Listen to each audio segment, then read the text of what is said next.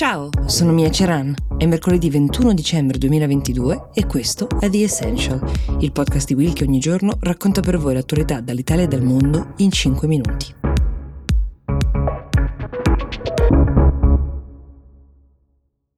Un'ex segretaria di un comandante dell'SS, che oggi ha 97 anni e che era stata assunta per quel lavoro quando ne aveva solo 18, è stata condannata come complice dell'omicidio di 10.500 persone. Si chiama Imgard Furchner, questa donna, ha lavorato in uh, un campo di concentramento, quello di Stutthof, che è un posto a 35 km da Danzica, dal 1943 al 1945 ed è ad oggi una delle pochissime donne che sono state processate per crimini dell'epoca nazista in questi anni. Potrebbe trattarsi, tra l'altro, dell'ultima persona che la Germania riesce a processare per i crimini di quell'epoca, anche se attualmente ci sono ancora 5 casi aperti con indagini ancora in corso. Però ci sono anche altre ragioni per cui questa sentenza passerà alla storia. I due anni di carcere che le sono stati comminati, come si dice, non li dovrà davvero scontare per eh, ovviamente la sua età avanzata, ma la sentenza ha un valore simbolico molto importante perché per quanto si trattasse di un civile, di una persona non militare, di una segretaria non di un gerarca, è stato riconosciuto che la colpa derivasse dal fatto di essere consapevole di quel che le accadeva intorno al campo di concentramento. In particolare in questo campo sono morte 65.000 persone, tra cui prigionieri ebrei, ma anche polacchi, non ebrei, molti soldati sovietici che erano stati fatti prigionieri. Per darvi l'idea di che processo sia stato, lo storico molto noto Hortler ha accompagnato non uno ma ben due giudici diversi a visitare il campo proprio per determinare che cosa avesse potuto vedere la Furchner. In particolare questo storico ha raccontato che solo tra il giugno e l'ottobre del 1944 a Stutthof sono arrivate 48.000 persone, questo dopo che i nazisti avevano deciso di espandere il campo e accelerare le uccisioni di massa con l'uso di un gas, in particolare lo Zyklon B. E la Furchner non poteva non aver visto dalla sua posizione e peraltro l'ufficio dove lavorava era in un punto nevralgico in cui circolavano anche certificati di morte delle persone che lei stessa probabilmente ha timbrato. Perché ho parlato di condanna simbolica? Perché in Germania a partire dal 2011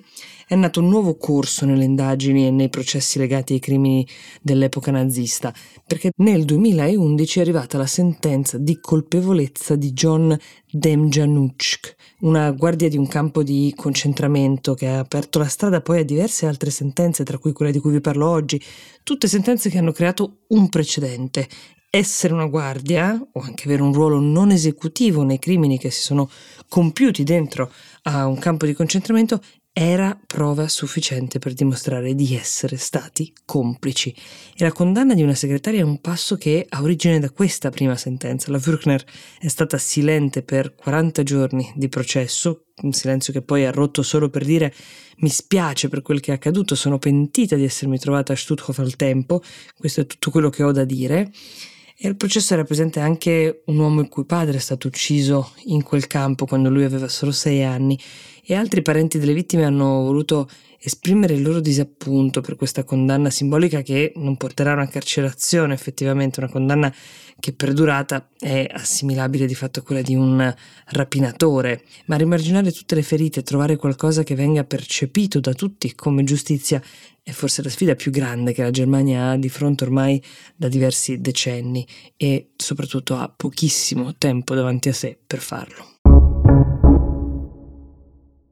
A proposito di regolare i conti con la storia, il ministro degli esteri tedesco, Annalena Baerbock, proprio ieri ha consegnato nelle mani del suo omologo nigeriano, che si chiama Lai Mohammed, il più prezioso di un gruppo di manufatti, sono 21 in totale, che erano stati trafugati in Africa, in quello che 125 anni fa era il regno del Benin, e rivenduti ad altri paesi da soldati inglesi. Indossavano entrambi i ministri i guanti mentre si facevano immortalare in questo gesto di restituzione così importante, nonostante sia molto tardivo, però niente affatto scontato. I reperti, che sono その、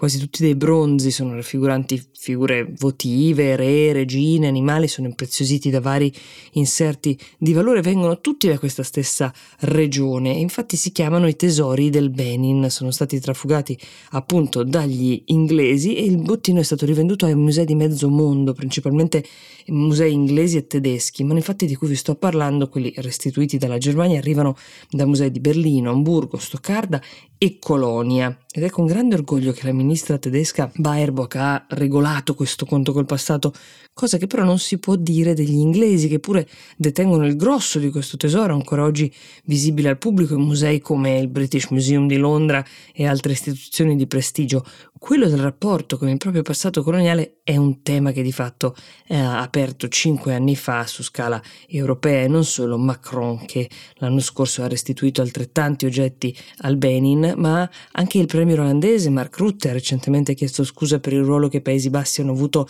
nella tratta degli schiavi in epoca coloniale. Restituire il patrimonio artistico di un territorio ha un po' un doppio valore. Da un lato è un modo per tenere vivo il racconto della storia, l'identità quindi di un paese, pensate non so, le nostre foto di famiglia, ecco. Dall'altra è anche quello di avere un patrimonio da mostrare al resto del mondo, che può anche rendere un territorio più attraente per i turisti, quindi aiutarne addirittura lo sviluppo. Staremo a vedere come si evolverà questa diplomazia dell'arte sottratta negli anni a venire.